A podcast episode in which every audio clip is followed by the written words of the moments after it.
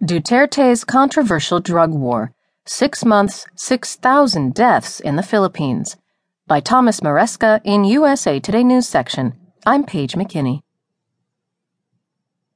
Sammer Torculas had just returned home from playing with his children outside Pandacan, a lower middle class district in the Philippine capital, when he heard a knock at the door. Several men with guns drawn stormed into the house. The target of the incident, December 7th, was Torculas' mother, an admitted dealer of shabu, the local name for crystal meth. Torculas' girlfriend, Chilote Flaviano, took their five kids into the bedroom. She heard loud voices, then gunfire. Torculas, 27, died, struck by eight bullets on the street. Police said he fired first, but Flaviano insisted Torculas didn't own a gun. His mother was arrested. Like many cases in the Philippines' war on drugs, details are murky and no official police report has been produced. All that's left behind is fear over how Flaviano will raise the young children. What are my options right now? she asked. I'm the only one left. Similar scenes have played out here and in other cities under President Rodrigo Duterte's controversial drug war. The total body count of suspected drug dealers or users tops 6,000. More than 2,000 were killed in police operations, and the other 4,000 died in vigilante or extrajudicial killings. Duterte has made the drug war his signature issue. After taking office June 30th, he vowed to clean up the problem in six months.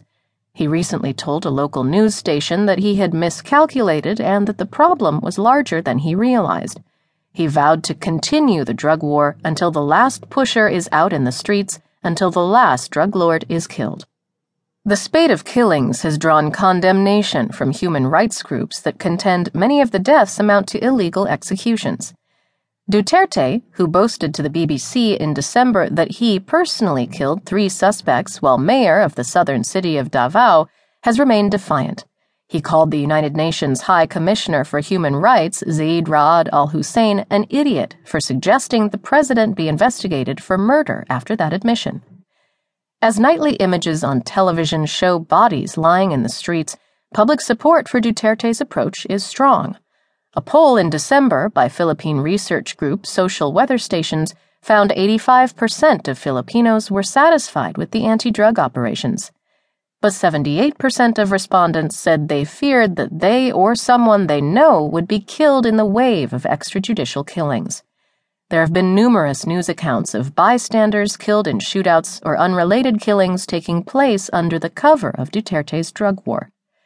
One widely publicized example was the killing of Mark Anthony Culata, 27, in October in the town of Tanza in Cavite Culata's body was found mutilated, taped up, and bearing a sign that read, I am a pusher. Culata had no record of drug use and was scheduled to head back to Saudi Arabia where he worked. A surveillance video showed him being picked up by police, and many in his family are convinced his death was connected to a jealous policeman who was dating Culata's ex girlfriend. Eva Culata, the slain man's mother, said the family didn't want his name to be forgotten. We want to seek justice for Mark, she said. He doesn't deserve to die like this. The National Bureau of Investigation, the Philippines FBI, is looking into the incident, and four policemen from the town were suspended in September.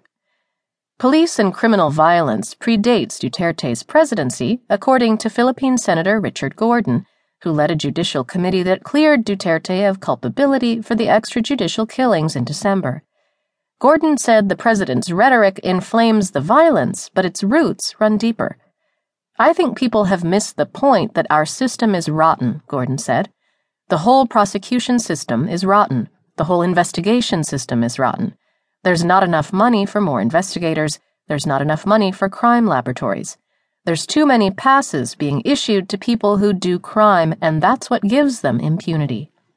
The public's distrust and frustration with the system allows Duterte's message to resonate, said John Gershman, a professor of public service at New York University and an expert on the Philippines.